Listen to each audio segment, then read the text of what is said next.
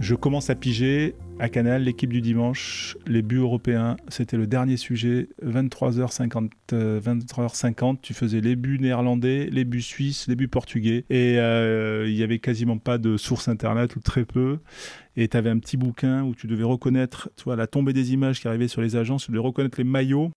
Vous reconnaissez cette voix? C'est celle d'un bon joueur devenu par la suite l'un des commentateurs phares du rugby français. Je suis Johan Zuckmeyer et vous écoutez La Cravate, le podcast de Rugby Mercato.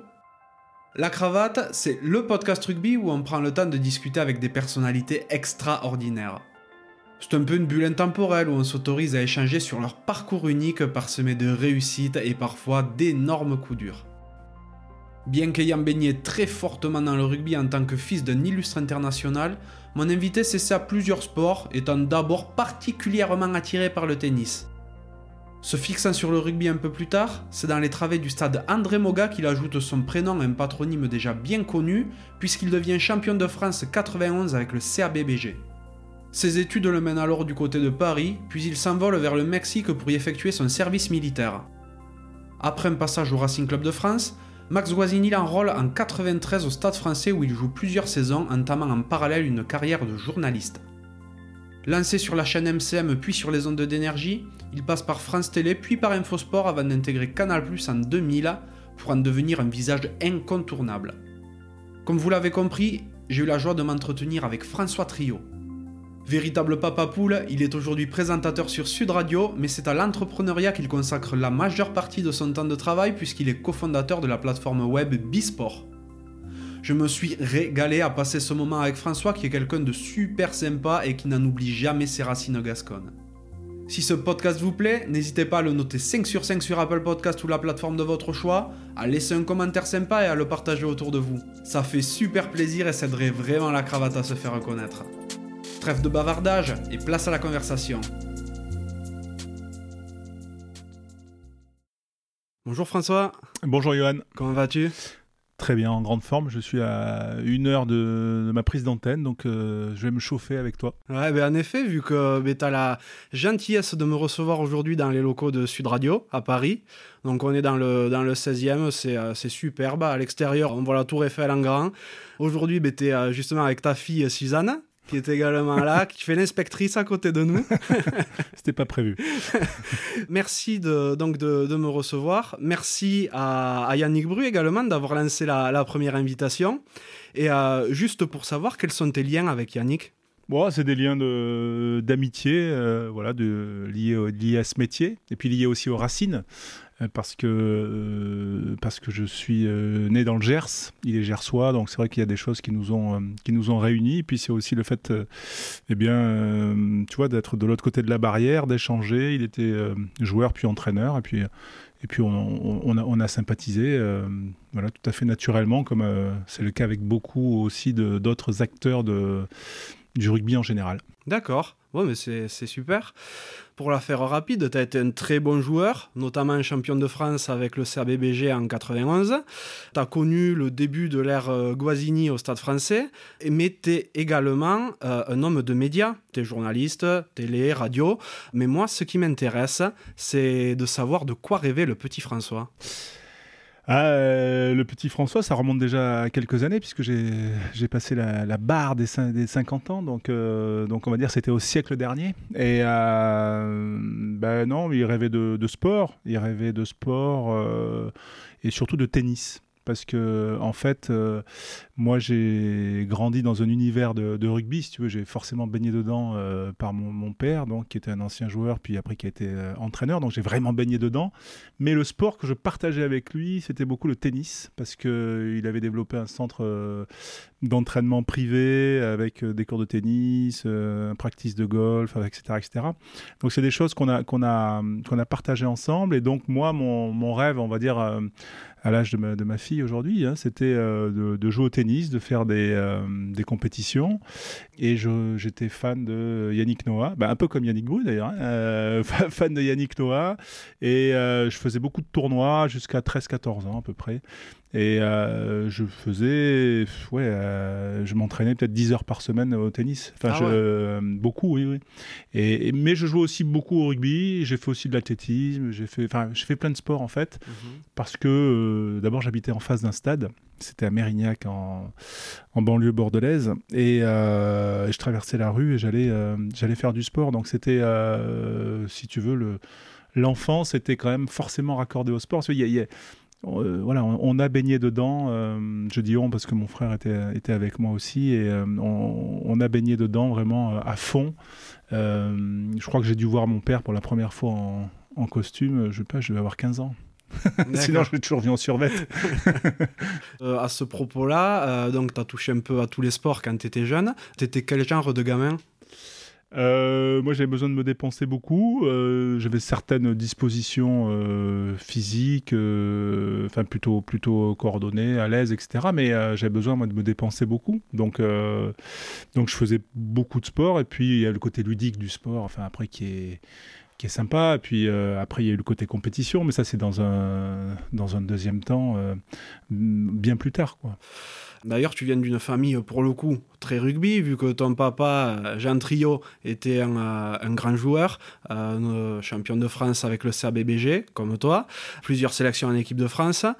Comment ça se passait à la maison? Non, euh, bah, si tu veux, le nombre de sélections ne, reflète pas du tout euh, l'impact qu'a mon père sur euh, le rugby de son époque. C'est-à-dire, il, il incarnait avec Joe Mazzo, euh, il incarnait euh, ce qu'était le rugby euh, à la française, le fameux French flair que certains, enfin qui donne, qui hérisse le poil de, certains, mais qui était réel à l'époque et qui était dans la continuité de, l'histoire du, rugby, c'est-à-dire les frères Boniface, etc., etc.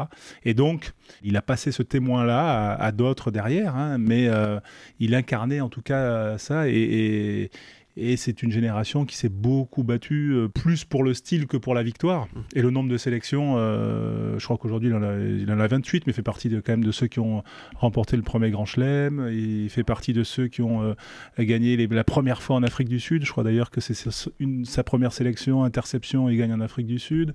Interception en finale du championnat et euh, Bègle remporte son premier titre de champion.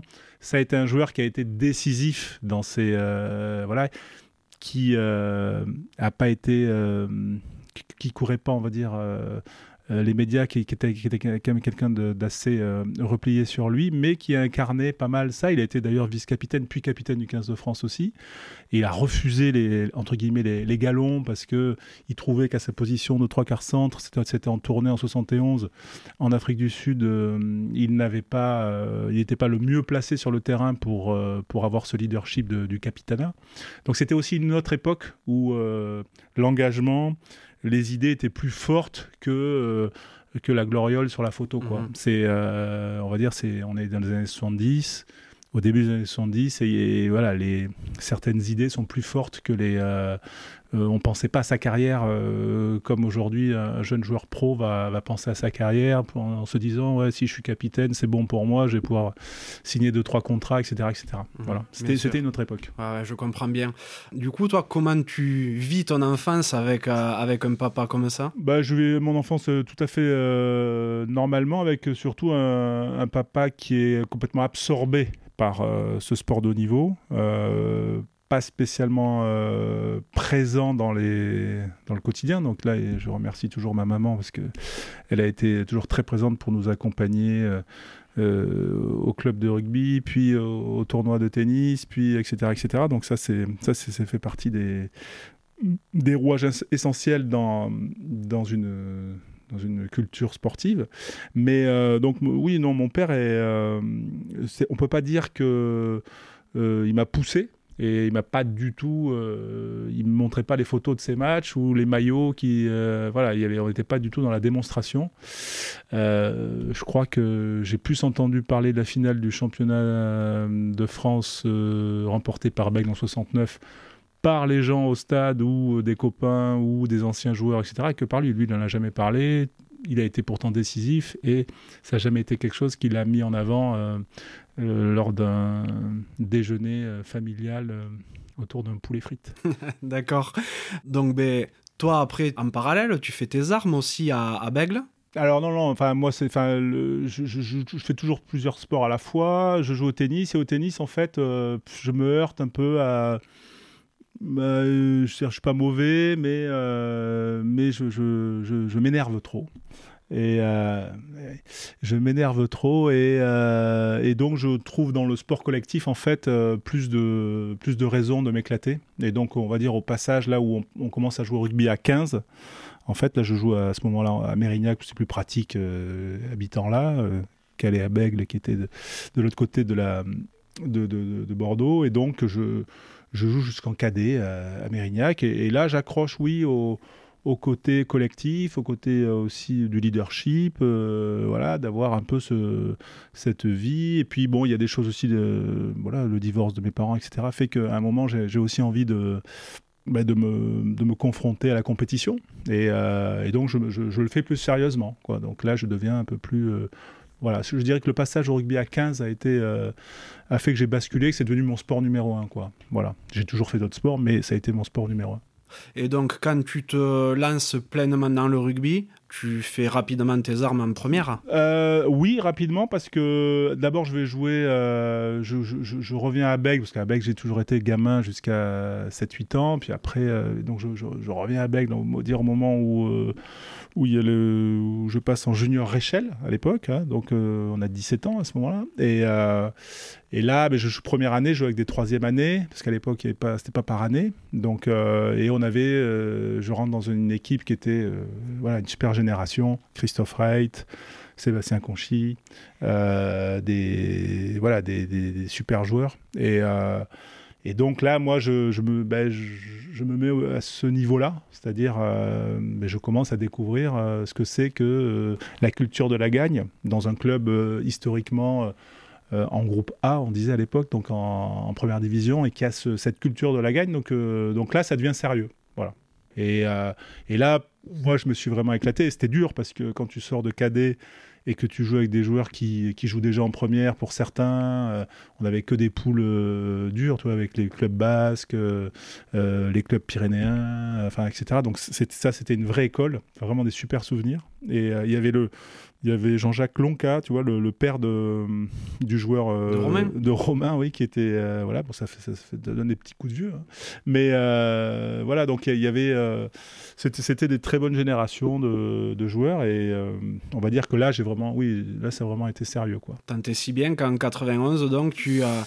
Tu fais partie de, de l'aventure euh, des champions de France. Oui, alors tant et si bien que je, moi je commence à jouer en première assez tôt, hein, c'est-à-dire euh, dès ma deuxième année junior à faire des petits bouts de matchs comme ça, et puis euh, et à rentrer un peu dans euh, ce bègle qui n'est pas encore le bègle qui a été euh, construit autour de Vincent Moscato, qui n'était pas encore là. Et donc, voilà, on est, c'est un club formateur, etc. Et puis arrive effectivement Vincent.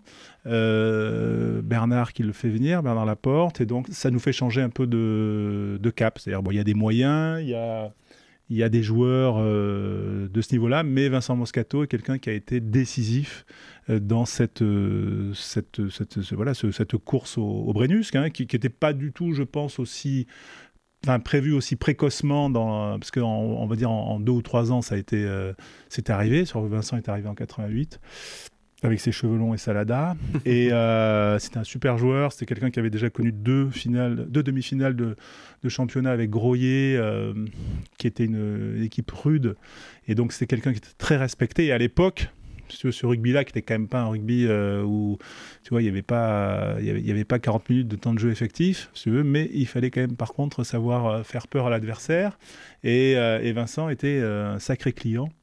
Et moi, c'est quelqu'un qui m'a absolument euh, impressionné. C'est-à-dire euh, capable, euh, il, il, a tiré tout le monde vers le haut parce que lui il avait une exigence du haut niveau. Hein. Moi, c'est l'exigence que mon papa avait avec les gens de sa génération, mais celui qu'il avait à Bègue, c'est pour moi, hein, c'est ma, ma, vision des choses, mes souvenirs, c'est Vincent Moscato. Et qui, chez lui, était quelqu'un qui avait une barre, il faisait 180 kilos en développé couché. Il avait déjà cette exigence-là et, et, il était parfois très dur hein, parce que le côté euh, aujourd'hui, euh, homme de radio, euh, c'est one man show, côté comédien et tout, il était très drôle, mais il était super dur, super exigeant, et c'est lui qui a, tiré tout le monde vers le haut. Donc moi, je n'étais qu'un tout petit maillon d'un effectif, tu vois, qui comptait, je sais pas, 25 ou 30 joueurs. Et j'étais un jeune, j'étais le plus jeune déjà. Et puis j'étais j'étais un joueur de catégorie C, là où certains étaient de catégorie A. Et puis et mais c'était une aventure extrêmement intéressante sur le plan humain. Et puis aussi, bah, quand on voit aussi la, diversité euh, de, l'effectif, la diversité aussi des, carrières des uns et des autres, c'est assez rigolo.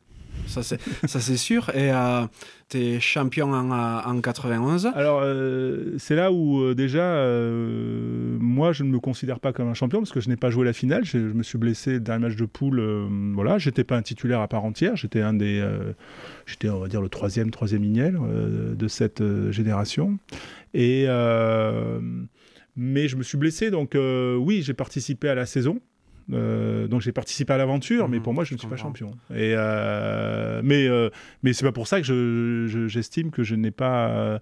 Enfin j'ai oui j'ai un petit bout peut-être du, du bouclier, mais mais mais bon je peux j'ai toujours du mal à dire ouais, j'ai été champion. Non j'ai ouais j'ai j'ai participé. Je, comprends ce que tu veux dire. Après cette, euh, cette aventure bordelaise, tu pars au Racing? Non, alors l'aventure bordelaise, en fait, elle, se conclut euh, ben, quand je suis blessé pour euh, cette période-là. C'est des blessures assez importantes, c'est des ruptures au ligament du genou, enfin ah, des, ruptures au croisé des deux genoux. Et, donc, euh, quand je me pète euh, juste avant euh, les phases finales de 91, c'est le deuxième genou que je me fais. Et là, à ce moment-là, il faut remplir, à l'époque, toi, tu n'as pas eu cette chance, mais, mais il faut remplir ces, ces papiers d'obligation militaire, puisqu'on devait faire un service militaire pour honorer sa, sa nation. Voilà, et oui, voilà, il fallait remplir ses obligations. Et eh bien, euh, moi, j'ai choisi, du coup, un, peu blessé, je me suis dit, tiens, je vais aller prendre l'air. Et donc, j'ai fait une demande pour faire euh, une coopération, donc, enfin, une, ce qu'on appelait à l'époque un, VSN. Euh, donc, c'était un, service, soit en entreprise, soit en administration. J'étais pris dans l'administration, enfin, ça a mis un peu de temps. Et avec, c'était très compliqué d'incorporation et tout. Et donc, je suis parti au Mexique en 93, mais je savais pas exactement quand je partais. Donc du coup, en attendant, je suis allé à Paris euh, et donc j'ai signé un peu au Racing, mais je me suis euh, fait mal au doigt, je me suis cassé le doigt lors de mon premier match. Donc j'ai pas beaucoup, pas, beaucoup joué euh, là-bas, mais j'y suis passé.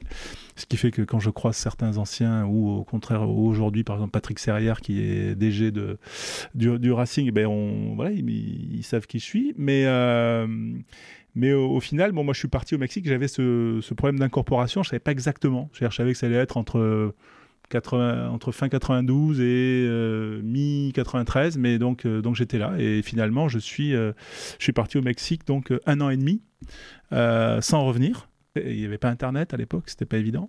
Et je suis parti donc faire remplir mes obligations militaires. Je travaillais pour le poste d'expansion économique qui était le service commercial de l'ambassade et la chambre de commerce franco-mexicaine. Voilà, donc je, c'était un peu ma première expérience professionnelle, euh, voilà, post-études. Ça m'a permis d'être champion du Mexique de, rugby. Là, je peux le dire parce que j'ai joué les finales. Euh, bon, euh, championnat à 12 équipes euh, avec beaucoup d'expatriés, d'étrangers, mais donc c'était rigolo.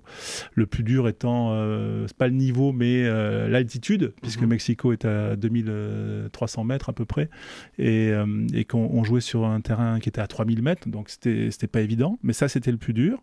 Et, et donc au retour, euh, je voulais vivre à Paris, je voulais faire le métier que je fais aujourd'hui. Je n'avais aucune expérience pour ça, mais euh, je m'étais donné cet objectif-là. Et donc, Max Guazzini m'a appelé parce qu'il faisait partie des joueurs qui, du coup, en ayant coupé pendant un an euh, avec le rugby en France, n'était pas licence rouge, c'est-à-dire, et comme il recrutait un peu à tour de bras, ben, je, ne comptais pas dans son, dans son cheptel de, de, mutation, et du coup, ben, voilà, j'étais, j'étais, une, j'étais de ce point de vue-là intéressant. Voilà. Et, et, donc, il, m'a appelé quand j'étais à Mexico, et, euh, et donc je, suis euh, revenu au Stade français, et, enfin à Paris, et donc au Stade français, et voilà, je m'ai parlé de son projet, je trouvais ça super, et, et voilà comment j'ai, recollé avec le rugby. Ben, bon, déjà, je pense que que tu dois être un des rares à être champion euh, de France et champion du Mexique. Donc ça, c'est déjà très fort. Mais euh, plus sérieusement, Tu es arrivé dans une époque où le rugby n'était pas professionnel et tu as dû donc assurer tes arrières. Et comme tu l'expliques, tu es venu à Paris pour euh, apprendre ton métier de journaliste. Comment ça se passe? non, non, non, en fait, je suis venu à Paris ma dernière, euh, dernière pour faire ma dernière année d'études. J'ai fait, moi, j'ai fait Sciences Po à Bordeaux. Enfin, j'ai fait un DUT, j'ai fait Sciences Po à Bordeaux. Et après, maîtrise de sciences politiques, un DEA d'histoire que j'ai pas terminé à cause du titre de Beg parce qu'il fallait rendre un mémoire, je n'ai pas pu le rendre à temps. Enfin, moi, je, passe les détails. Euh, et après, je, suis allé faire un troisième cycle à Subdoco Paris, à l'ESCP. Et, et, donc, c'était 91-92. Donc là, je jouais toujours à Beg, je faisais les allers-retours comme ça. Donc, je m'entraînais avec. Euh, euh, joueur universitaire à Paris, je m'entraînais un peu tout seul, et puis après j'allais un peu au Racing. Enfin bon, c'était ah comme ça à l'époque. C'est euh, souvent à Bordeaux, on, à l'entraînement, on avait des, on avait des joueurs d'autres euh, équipes ou d'autres régions qui venaient. Il y, avait, une forme de camaraderie un peu comme ça, où euh, les universitaires, tu vois, quand on était. Euh, quand enfin, je pense que ça existe toujours, hein, peut-être au niveau fédéral une ou, ou national aujourd'hui, ça peut encore exister, mais enfin, en tout cas, nous, c'était comme ça. Et donc, je faisais la navette. Ça, c'était ma. Voilà, donc, j'avais déjà connecté avec Paris sur ma dernière année. Puis à Bègle en 92, ça s'est mal terminé parce que, bon, euh, voilà, moi je suis parti avant qu'ils s'engueulent tous. Comme ça, je suis ami avec tout le monde. mais je, ne l'avais pas prévu. Mais euh, voilà, bon, finalement, tout le monde est encore, tout le monde s'est rabiboché depuis. Mais, mais on va dire que l'année post-titre avait été un peu plus douloureuse, quoi. Voilà. C'est souvent le cas. D'ailleurs, on voit quand une équipe est championne, derrière, du moins sportivement, dans les coulisses, je sais pas, mais souvent sportivement, c'est quand même moins bien que l'année d'avant, quoi. Ouais, alors euh, nous, c'était un groupe, euh, c'est assez marrant parce qu'en fait, c'était un groupe euh, où il y avait beaucoup de clans, il faut le dire. Hein, tout le monde s'appréciait, je crois, mais il y avait quand même des clans. Sauf que dans la, dans la, dans la victoire, ça se, ça se voit pas. Enfin, ces différences-là, elles se gomment. Dans la défaite, ça peut se fissurer, voire euh, éclater. C'est ce qui s'est passé. C'était un groupe très jeune, c'est-à-dire il, il, il y avait, peu de joueurs d'expérience. Il n'y en avait qu'un, c'était Christian Delage qui avait été international et qui était ancien joueur d'Agen, qui était un super joueur. Mais bon, euh, voilà, et il n'avait pas le leadership dans une équipe qui était menée par des jeunes mecs et, qui était dur à suivre, quoi. Donc, euh, donc ça, ça, a un peu explosé. Mais il n'empêche qu'avec le temps, je crois qu'on toujours, on a beaucoup de liens. c'est un groupe où il y a beaucoup de liens. Voilà, alors bon, il y a toujours les clans existent toujours, hein, mais euh, voilà, moi j'étais un peu un, j'étais un peu casque bleu. Je, faisais le lien entre entre tous les clans. Tant mieux, au moins maintenant tu, euh, tu peux discuter avec tous.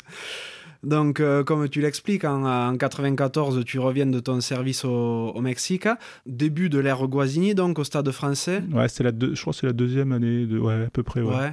Deuxième ou troisième année. Bon, c'était particulier. Hein. Donc, à ce moment-là, Stade français est en, deuxième, en groupe B En groupe B2. À l'époque, il, y avait, euh, il y avait le groupe B, donc c'était la, deuxième division, mais il y avait, une, il y avait toujours beaucoup de formules. Hein. Euh, tout ce qu'on voit aujourd'hui, ça existait déjà avant. Hein. Les, les, dirigeants qui n'étaient pas d'accord, des formules qui changeaient des règlements qui changeaient. Enfin, tout, ça était déjà, était déjà bien en place. Et euh, on était en B2, moi, quand j'ai pris. Donc, ça veut dire euh, euh, l'équivalent de la quatrième division. Mais on pouvait monter, on pouvait aller faire les phases finales avec les B1. Enfin, moi, c'était un peu compliqué. Mais bon, c'était c'était pas mal. Et surtout, il y avait un super effectif parce qu'il y avait on était encore Stade français, on n'avait pas fusionné avec le CSG quand je suis arrivé.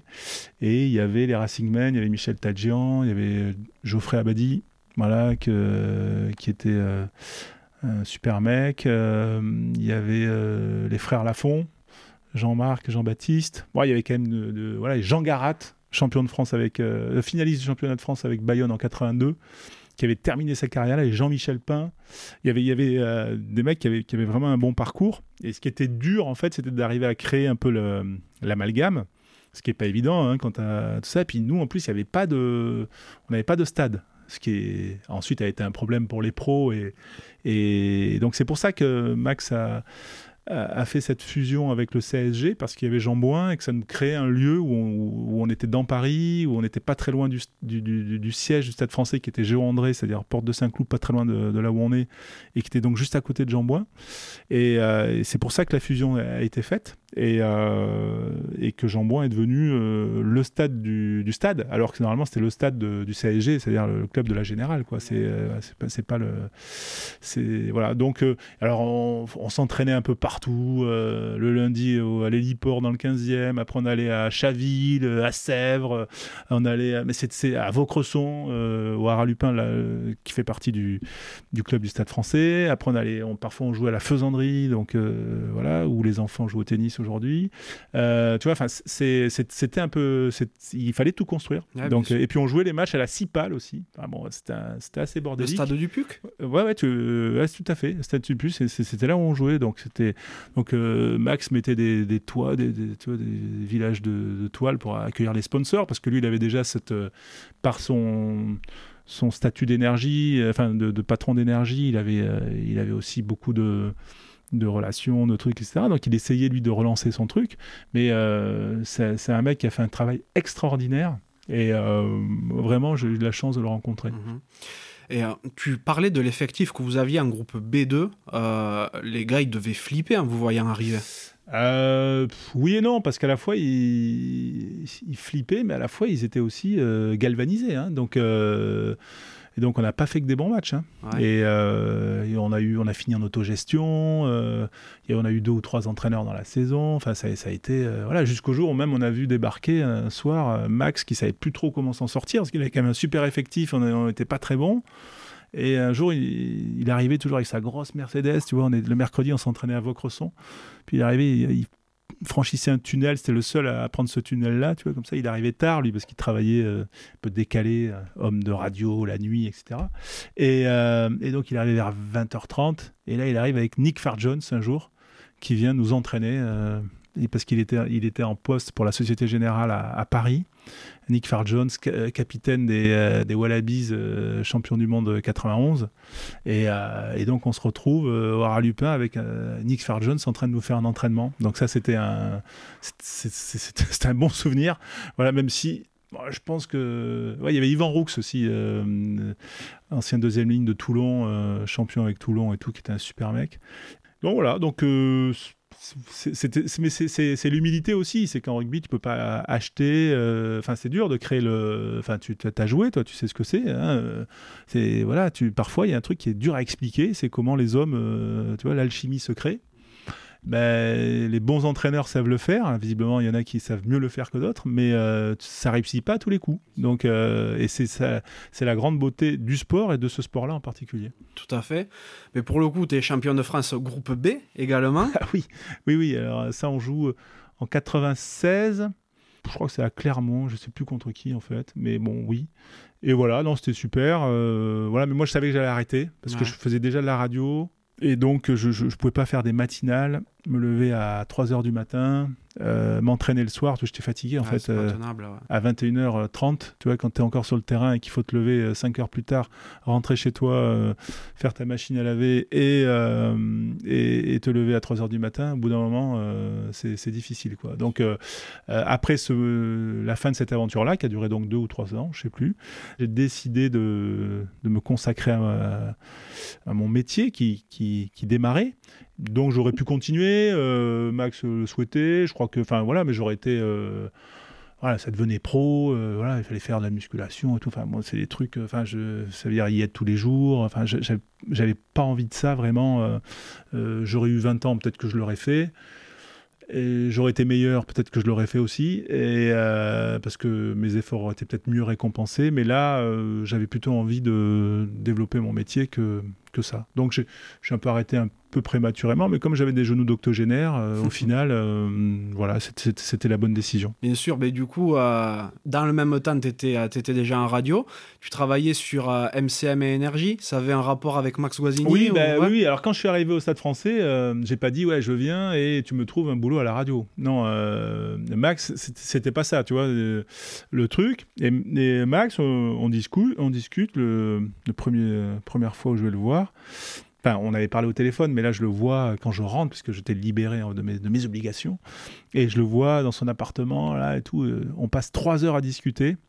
Et, euh, et puis, je voyais qu'il tournait autour du truc et il me disait, mais bon, euh, combien tu veux? Parce qu'à l'époque, il y avait des défraiements et tout. J'ai sincèrement, je sais pas. Parce que parce que je sais pas combien je vaux, ça fait un an que j'ai pas joué, euh, etc. Et ça, en fait, euh, je crois que ça lui a inspiré un peu confiance. C'est-à-dire qu'il s'est dit, bah, lui, il n'est pas là que pour, euh, que pour me ponctionner un peu d'argent. Donc, ça, il y a eu, tu vois, il après, il a regardé mon CV, mais ah, c'est pas mal, ça, ça serait bien. Que...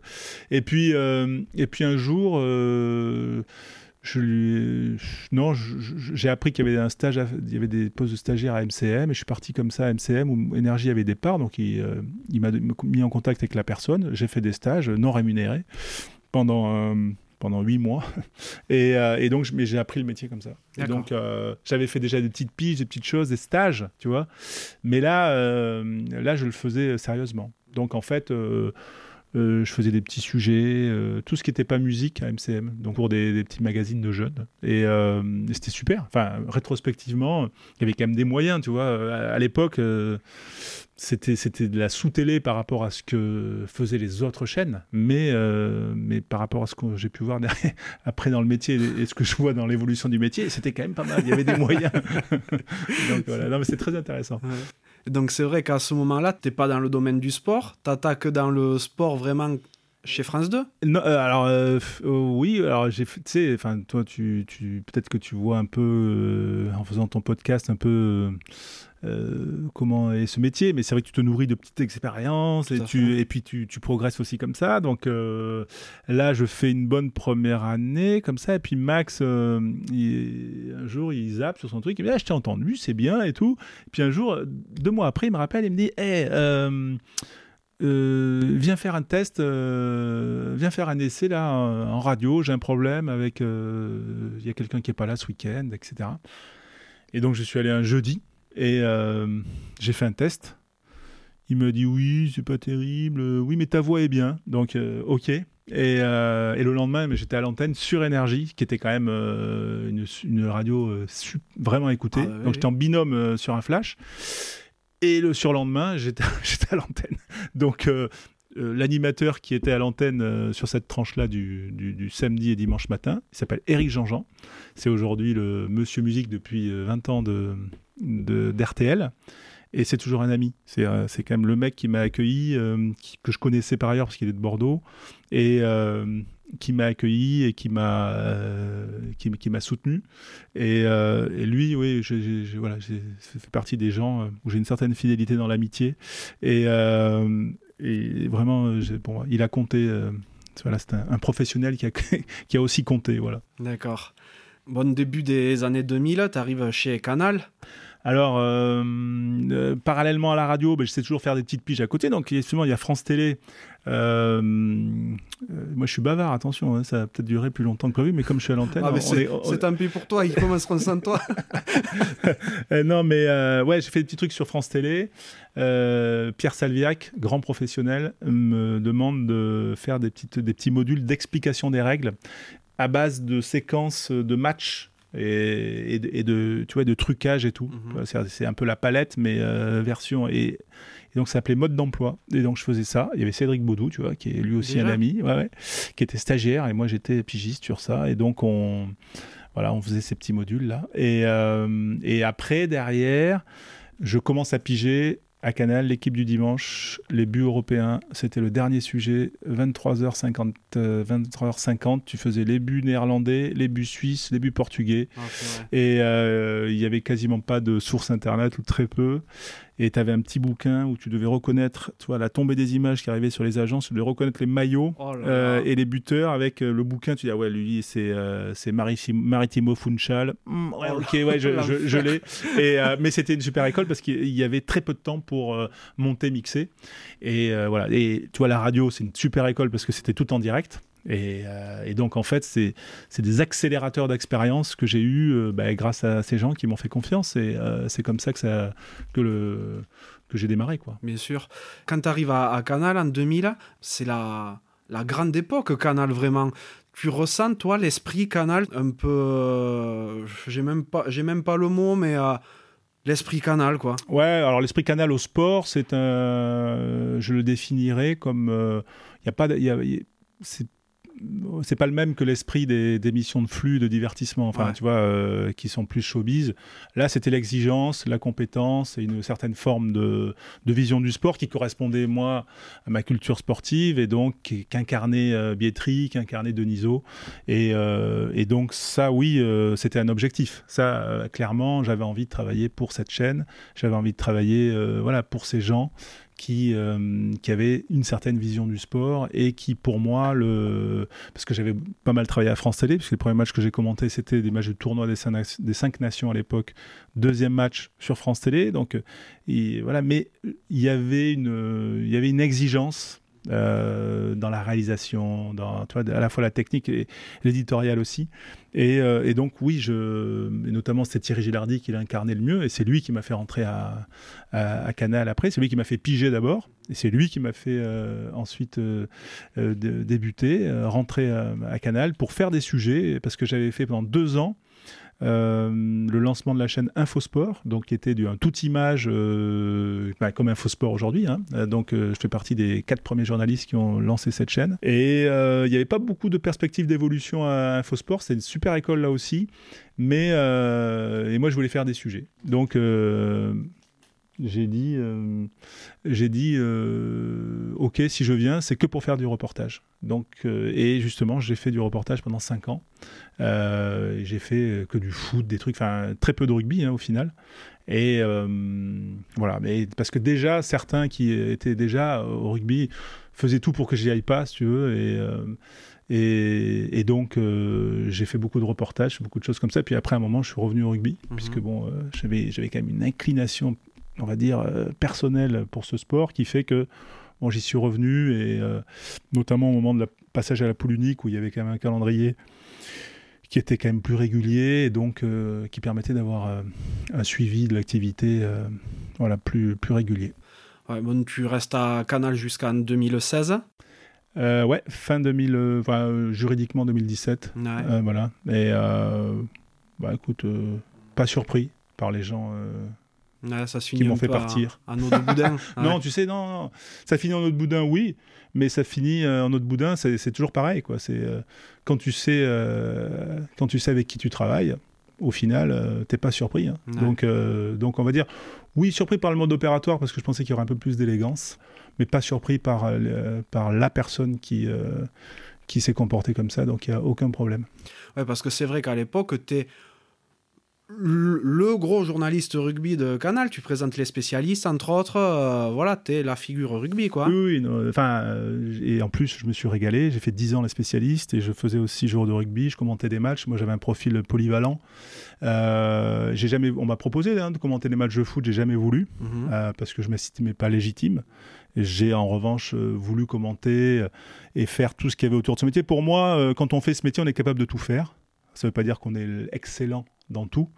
Euh, et il y avait une tendance qui était à l'hyperspécialisation des tâches, c'est-à-dire tu ne fais que commenter, tu ne fais que des sujets ou euh, tu, ne, tu ne fais que présenter. Moi, je pense que voilà, Thierry Gilardi était l'incarnation de, de ça. Et euh, c'est ma vision du truc. Je dis pas du tout que j'avais ce, niveau-là, mais en tout cas, c'était un objectif. Et euh, c'était pas toujours celui du, du management, mais en tout cas, moi, je suis assez fier de ça parce que j'ai réussi à, à- finalement à faire beaucoup de choses euh, et même en, en présentant des, tu vois, le dernier doc que, que j'ai fait, je l'ai fait avec Bertrand Guillemin, qui est un ami euh, proche, euh, qui aujourd'hui euh, qui commente et qui a aussi ce- cette volonté de, de faire des sujets. Et on a fait le un truc qui s'appelait Jour de Brennus en 2015. Et euh, voilà, et pendant 10 ans, moi j'ai fait aussi toutes les, les docs rétro, une saison de rêve, etc. Enfin, on s'est on, on s'est éclaté. Et ça, euh, ça c'est ça l'esprit canal aussi. C'était que tu avais une bonne idée, tu pouvais la défendre. Et euh, tu n'étais pas forcément récompensé par ton, euh, ton N plus 1, comme on dit. euh, mais par contre, euh, parfois il y a des, N plus 2 ou N plus 5 qui voyaient et du coup qui eux te récompensaient. Moi, c'est ce qui m'est arrivé parce que le mec qui m'a fait sortir du troupeau, entre guillemets, c'est Alexandre Bompard. Et euh, Alexandre Bompard qui est arrivé euh, patron des sports. Et ce mec-là, qui est aujourd'hui patron de Carrefour, qui était patron de la Fnac et qui, dont je pense le départ de Canal a été très préjudiciable pour la, pour la chaîne, était un, mec qui avait une vision, qui était un mec qui allait beaucoup plus vite que les autres. Et c'était, euh, et c'est à lui aussi que je dois beaucoup de choses. Bon, aujourd'hui, tu es, à Sud Radio donc, depuis 2017. Très heureux. Aujourd'hui, j'ai, hein. j'ai, on va dire, j'ai, trois facettes dans mon travail. J'ai euh, Sud Radio, euh, où j'anime donc les les après-midi du week-end. Là, cette année, je fais que le samedi parce que euh, j'ai ma, ma comme à côté, euh, Suzanne, 9 ans, qui ne veut pas que je travaille le dimanche. Et euh, Elle n'est pas d'accord. Hein.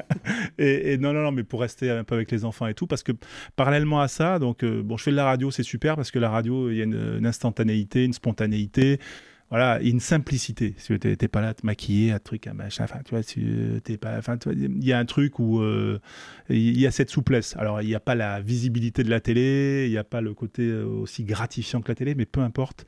Moi, je parle de rugby, je parle de tous les rugby, c'est-à-dire euh, de l'amateur, je donne aussi l'amateur, je fais parler les amateurs sur les pros, je crée des ponts si tu veux, là où aujourd'hui les médias traditionnels détenteurs de droits sont complètement omnubilés par la, le, si tu veux, le retour sur investissement. Et c'est ça, c'est le, fond du problème aujourd'hui, c'est qu'on ne fait plus, on a créé de l'étanchéité entre les différents niveaux du, sport, or c'est le même sport. Toi, tu as joué à Saint-Gaudens.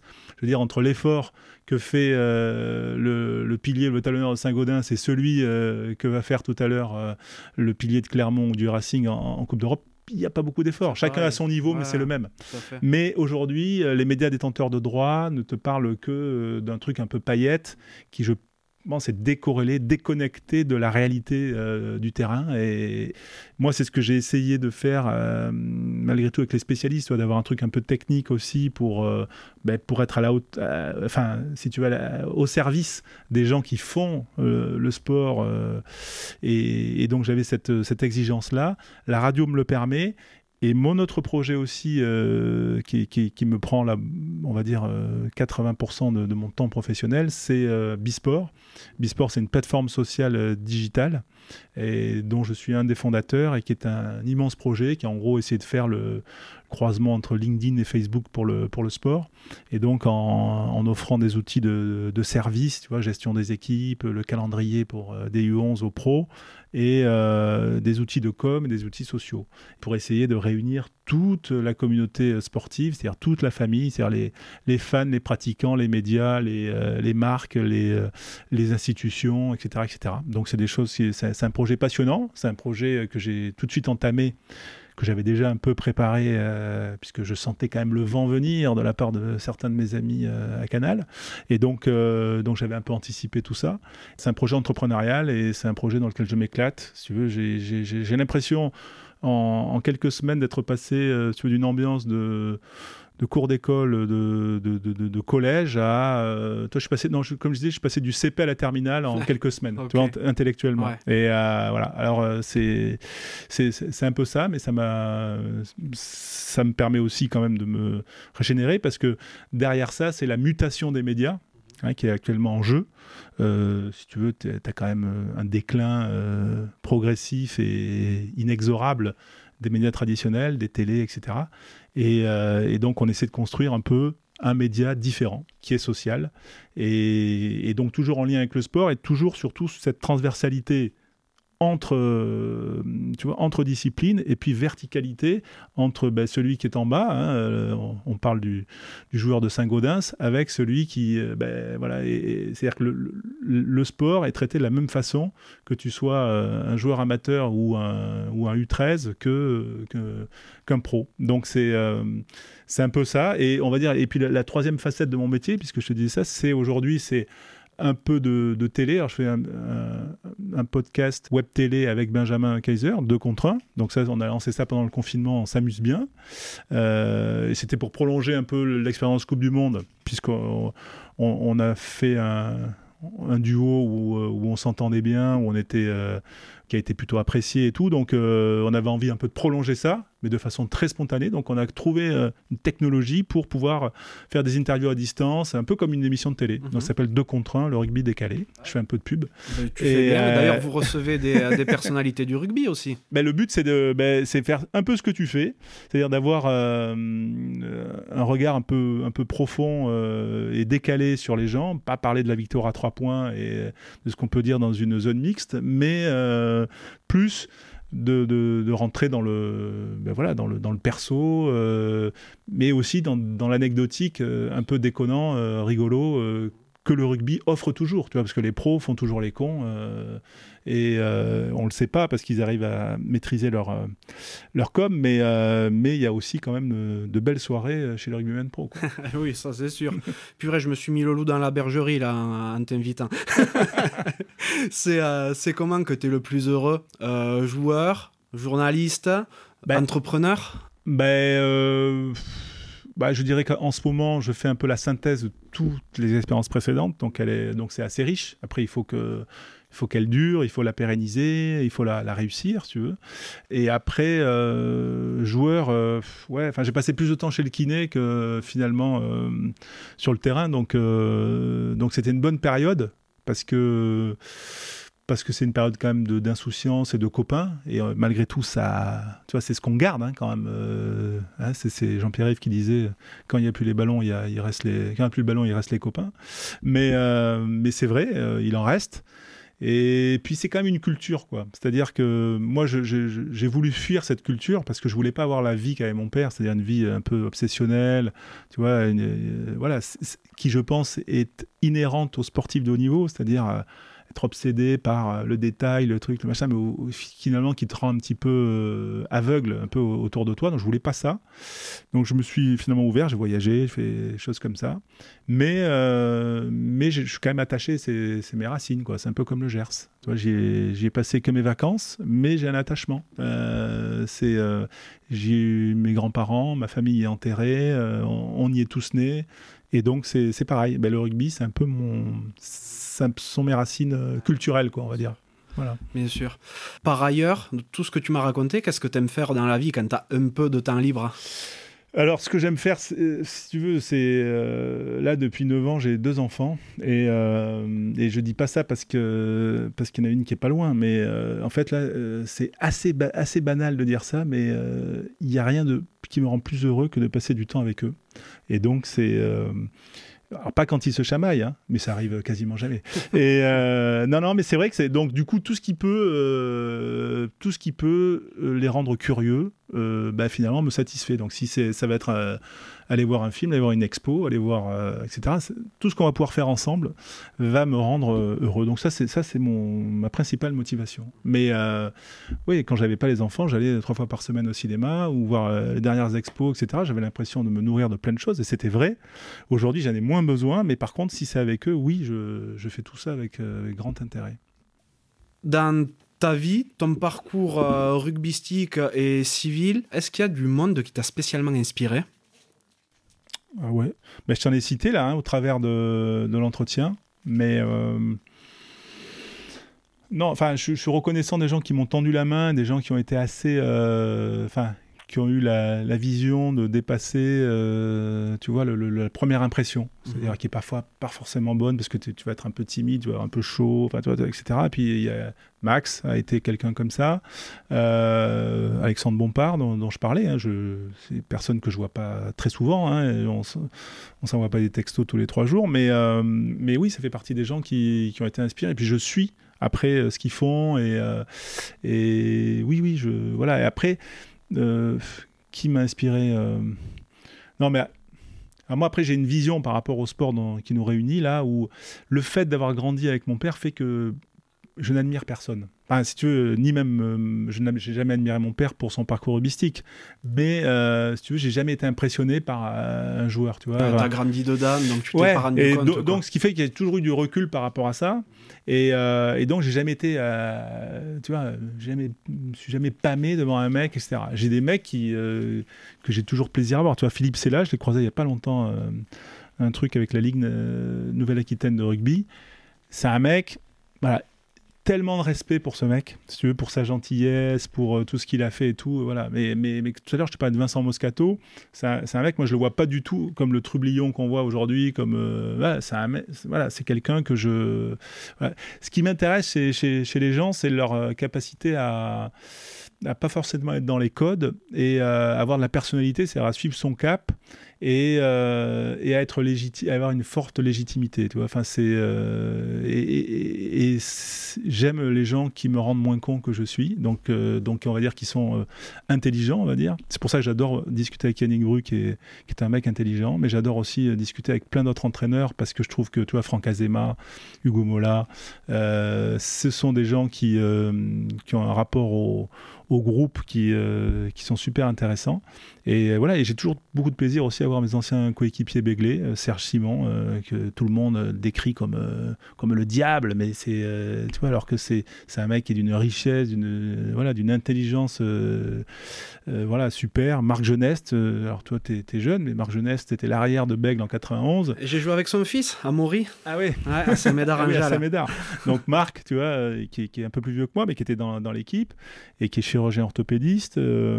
Bon, ben voilà, ça faisait partie des gens qui qui, ont compté, mais il y en a plein. Euh, Thomas Clamins, tu vois, qui était aussi euh, euh, dans le groupe en 91, qui a toujours été un ami très proche, qui aujourd'hui, enfin, qui, qui, a parcouru le monde par son métier, etc. Voilà, tous les gens qui vont nous rendre un peu plus euh, intelligent, alors je, c'est pour ça que j'ai dit un peu moins con, euh, bah, ils vont me faire du bien. Mais ça va être aussi quelqu'un euh, que je vais croiser, je sais pas moi, Mimi d'Armagnac à Condon et qui s'occupe, qui s'occupait, parce que je crois qu'il n'y est plus, et qui, qui est réparateur de machines agricoles, tu mhm. vois. Enfin, c'est, voilà, ça peut être très vaste en fait, voilà. Tu te nourris de tes rencontres. Voilà. Après, avec, une, avec quand même une j'aime les gens qui font du sport et qui sont des vrais sportifs. Euh, voilà, c'est ça, c'est une déformation euh, culturelle. Ah ben bien sûr. si tu pouvais reparler au petit François il y a quelques années, qu'est-ce que tu lui dirais? Bon, je lui dirais que euh, euh faut pas s'énerver euh, au tennis, tu vois. non, je dirais d'être persévérant et surtout de se marrer, prendre plaisir et de travailler, travailler à l'école, parce que c'est ce qui donne le choix, la liberté. Et, malgré tout, quand tu as le choix, après, ben, la vie est plus facile.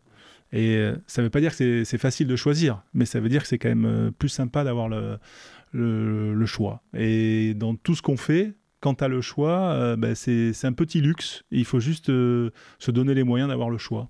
C'est c'est ça le, le leitmotiv. Moi, je pense que j'ai plutôt grosso modo navigué comme je voulais. Parce que je me suis jamais dit je vais être journaliste, commenter, etc. J'ai beaucoup fait par élimination dans le parcours ouais, ça non, ça oui, ah j'ai mal au genou, je... donc euh, toi, de... on s'adapte forcément.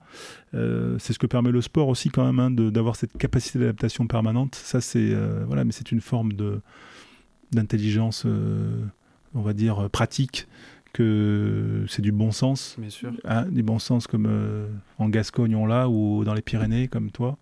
Donc euh, voilà, moi j'ai l'impression d'être euh, pour ça bien de, de, ma région. Ouais, d'accord. bon, t'as entendu Suzanne, hein, il faut que tu travailles bien à l'école. Donc je demande tout le temps à quoi rêvait mon invité quand il était jeune, mais aujourd'hui de quoi est-ce que tu rêves? Ah, moi, de ce que je rêve, euh, d'abord, c'est de rendre mes enfants euh, souriants tous les matins. C'est euh, ça, c'est l'objectif. Ça fait un peu, ça, fait un peu flonflon là, ce que je dis, mais mais ça c'est vrai. Et puis le deuxième, c'est d'aller au bout de, mon projet entrepreneurial et, et de faire le, lien avec mes différentes activités parce que je pense qu'il y, a du sens.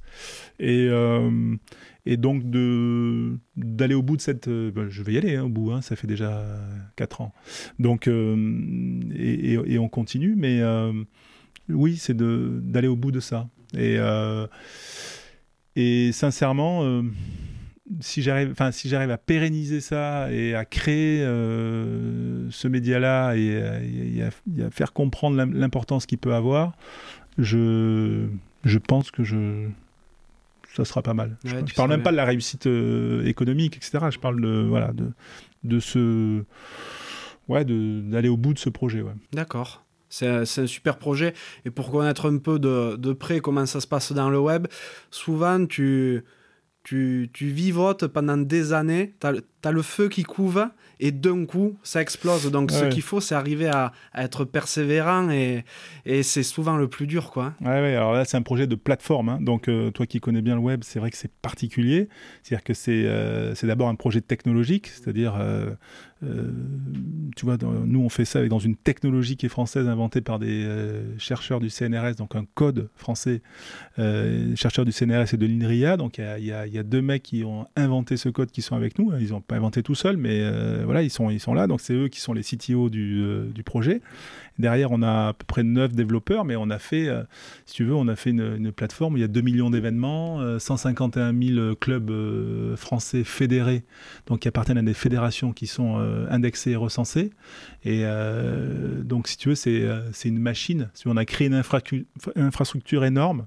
Et, euh, et après, c'est et après, on va, euh, si tu veux, on, on mettra des fonctionnalités au fur et à mesure euh, bah, de, de l'équipe qui grossira, et puis ensuite euh, bah, la monétisation, etc. Tout, sûr. tout, tout ça. Mais l'idée, c'est quand même d'arriver à créer cette infrastructure pour qu'elle soit profitable à l'écosystème du sport. Ça veut dire que le club de Saint-Gaudens, si tu veux, qui, euh, qui, qui, qui, aujourd'hui, il met ses, euh, il met ses, ses contenus, je sais pas lui ou un autre, hein, je te prends Saint-Gaudens Oui, parce que euh, je voilà, mais Ils euh, seront contents, en plus, je pense, d'être non, non, mais si tu veux qu'aujourd'hui, les petits clubs mettent tout leur contenu euh, sur les réseaux sociaux, mais euh, on va dire à perte.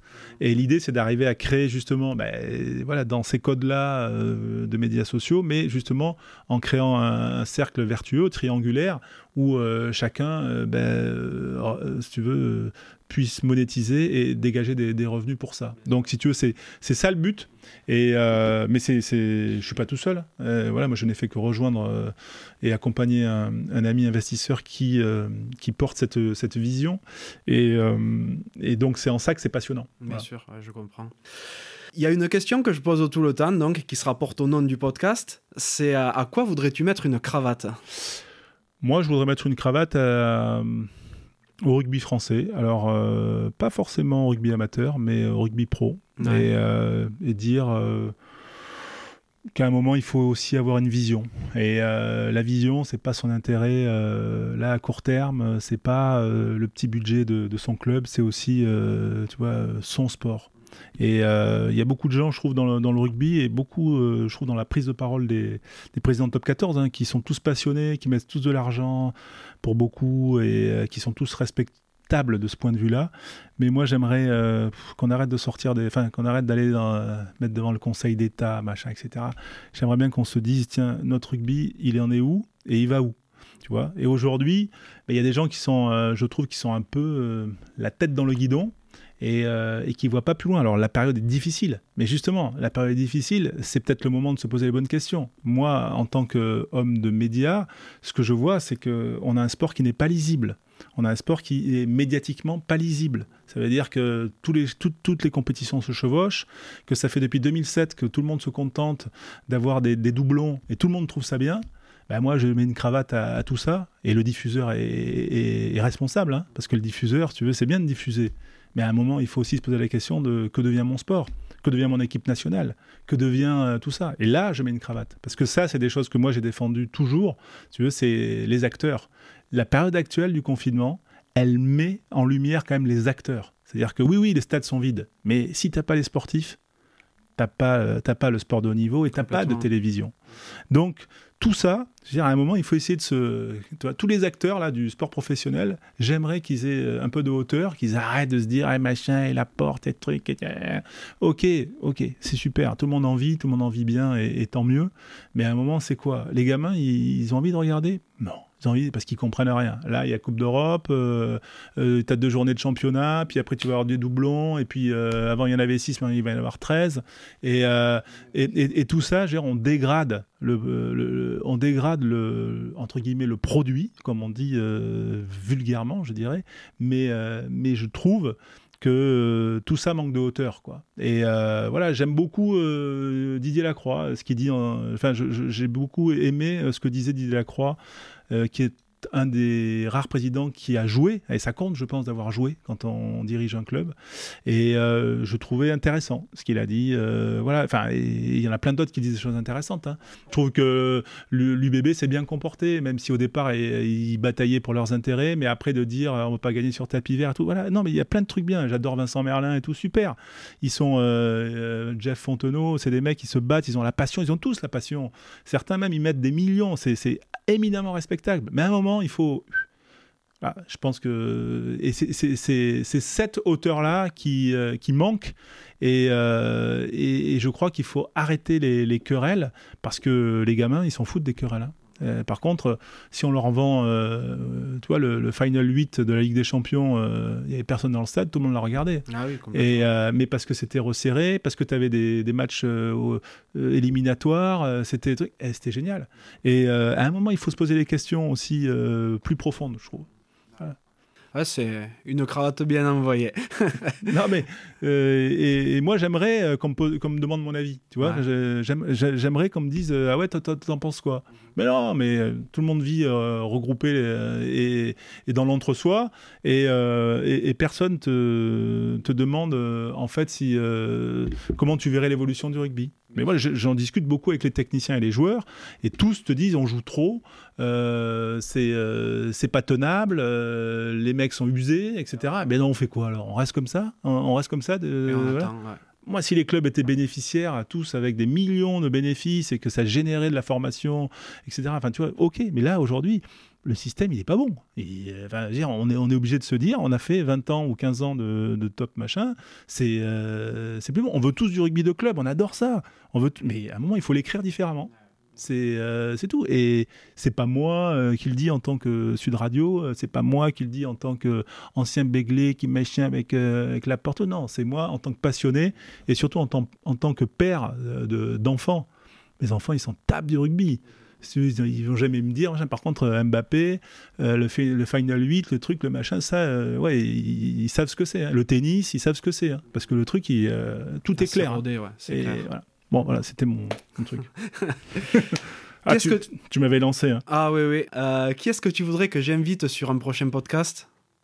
Ce qui est bien quand même dans le rugby, c'est que tu as du choix. Ah ça, c'est, euh, tu peux faire ton podcast, tu peux faire ta programmation pour les, pour, euh, pour euh, les 10 ans qui viennent, mhm. parce qu'entre les anciens, les nouveaux, les, voilà, c'est, super. Moi, ce que j'aimerais par rapport à tout ce qu'on s'est dit, c'est que tu ailles d'abord dans mon ancien club. Alors, l'UBB, je te dirais Nance du coin, qu'on va avoir, nous, dans deux contre 1 avec Benjamin bientôt, mais je te dirais, va voir Jean-Baptiste Dubier. Ouais parce que Jean-Baptiste Dubier, euh, voilà, il a une histoire sympa, il est euh, Mont-de-Marsan, André Boniface, la culture du rugby, et surtout il a ce lien avec les générations. Tu vois, il a eu des échanges avec mon père qui étaient super, et je trouve que c'est des gamins qui sont, euh, voilà, c'est pas que des clowns qui font des trucs sur Internet, c'est des mecs qui, qui, qui, ont une vraie, voilà. Donc déjà Jean-Baptiste Dubier.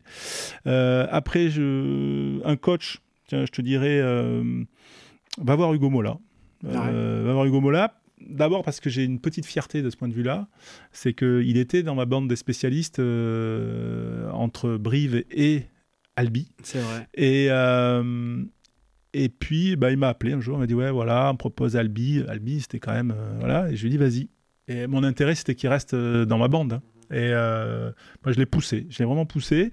Et alors, je dis pas que c'est grâce à moi qui est euh, mais ce que je veux dire c'est que on a eu ces échanges là et euh, de ce point de vue là je trouve que voilà il a une passion euh, il a un œil voilà. Ce que j'aime beaucoup chez les chez les entraîneurs qui ont connu le haut niveau dont Yannick Marc Lévremont etc c'est que c'est des mecs qui ont, qui ont un œil vraiment vraiment très acéré. Et ils ont vraiment un œil tu vois je sais pas ils ont une, une faculté d'analyse qui est hors du commun et euh, voilà, mon père était un peu comme ça, il était entraîneur de l'équipe de France, hein, mais euh, il avait ce truc-là. Donc c'est des choses que je retrouve, et, euh, et, notamment quand tu commentes à côté d'un d'un mec qui était entraîneur de, de, très haut niveau, ça va plus vite que, que les autres dans la capacité tu vois, d'analyse et de, de, synthèse. Mmh. Ouais, tout à fait. Bon, moi, je bois du petit lait en plus, hein, quand tu me dis d'aller voir des Toulousains. Et puis après, le troisième, mhm. si, si j'ai droit à trois. Ah, mais même euh, cinq. Le, le, le, troisième, euh, je te dirais d'aller voir euh, peut-être un club amateur et peut-être d'aller voir le club de mon neveu, Jelani, 11 ans, club de Salle en Gironde qui est un club formateur que tu as peut-être dû Les- affronter. les sangliers. Voilà, les sangliers. Et euh, voilà, je trouve que c'est, euh, pour moi, c'est le, c'est le symbole aussi d'un club. euh, qui est, qui, est- qui est- qui est très vivifiant pour notre sport. Voilà. Et donc le, le- le président s'appelle Didier Dallet, où tu as Didier Faugeron, qui est aujourd'hui le manager euh, général du club. Ah d'accord, ok. Et donc, je ne l'ai pas vu depuis qu'il a pris ses fonctions, mais je trouve que c'est chouette que des anciens pros euh, viennent comme ça dans se structurer le rugby amateur, parce que je pense que le, le sport amateur en général a besoin de se professionnaliser. Et si tu veux rigoler, Ouais. dernier truc, va voir Benjamin Kaiser. Euh, il te fera des imitations de Bernard Laporte comme personne. Ah ben bien Donc, euh, volontiers. en plus d'avoir d'avoir d'avoir quand même un parcours absolument incroyable. Oh, c'est Ouais. vrai, c'est Ouais. vrai, c'est vrai. Toi, l'homme de, de médias, t'en vois passer des, beaucoup, je pense. Est-ce qu'il y a une question qu'on ne te pose jamais et que tu aurais aimé que je te pose ou qu'on aborde? Non, non, non. euh, bravo pour euh, la qualité de l'échange. euh, pardon parce que j'ai été bavard. Et, Merci d'avoir été bavard. Voilà. Après, j'aime pas spécialement me dévoiler. Puis je passe. Enfin, surtout, c'est pas que j'aime pas, c'est que je, je pense que ça n'intéresse pas grand monde. Mais, euh, mais en tout cas, merci de, pour ce coup de projecteur. Et puis voilà. Donc euh, c'est non, j'ai pas vraiment de. T'as pas oublié de questions. euh, On pourrait parler de plein de trucs, ça pourrait durer des heures, hein, mais malheureusement là, je vais devoir y aller. Ouais, Bon, ben, je vais demander à ce qu'on te remplace alors pour qu'on continue. Non, mais en, en tout cas, euh, François, merci beaucoup de m'avoir reçu. J'ai passé un, euh, un super moment. Euh, merci également à Suzanne, elle a été super sage. Ouais, ben, ouais, c'est pas mal, ça va. Et là, je peux te dire que tout ce que j'ai dit, euh, je vais être, euh, je vais passer au, au contre-interrogatoire après. Je me doute, mais je te souhaite une, une super continuation et, euh, et bon courage pour aller commenter la Coupe d'Europe. Mais voilà, on va prendre du plaisir parce que c'est euh, quand même sympa la radio. On a une bonne équipe. Olivier Magne, Benjamin Kaiser là qui nous a rejoint cette année et euh, Alexandre Priam, des jeunes qui sont avec moi, Quentin Cabanis et voilà toute l'équipe euh, qui est aussi sur les terrains. Et donc c'est euh, non, c'est une bonne équipe, c'est sympa. On est content de, de ce qu'on fait avec beaucoup d'humilité. Voilà. Mm, Bien sûr. C'est quelque chose qui, qui ressort beaucoup chez toi, l'humilité. Merci, Merci. beaucoup François. Merci. À bientôt. À bientôt. Merci d'être encore là et d'avoir écouté cet épisode jusqu'au bout. J'espère sincèrement qu'il vous a plu. Si tel est le cas, ce serait super sympa de le noter 5 sur 5 sur Apple Podcast et de le partager autour de vous. Ça m'aiderait à encore plus le faire connaître et à convaincre de nouvelles personnes à jouer le jeu de la cravate. Si vous laissez un commentaire, sachez que je les lis tous. Pour me contacter, vous pourrez me retrouver sur LinkedIn ou Instagram en recherchant Johan Zuckmeyer. Vous pouvez aussi facilement trouver Rugby Mercato sur Facebook et Instagram. D'ailleurs, que vous soyez joueur, entraîneur ou que vous représentiez un club, n'hésitez pas à vous inscrire gratuitement sur rugbymercato.net, le site de recrutement rugby. A bientôt pour un nouvel épisode de la cravate.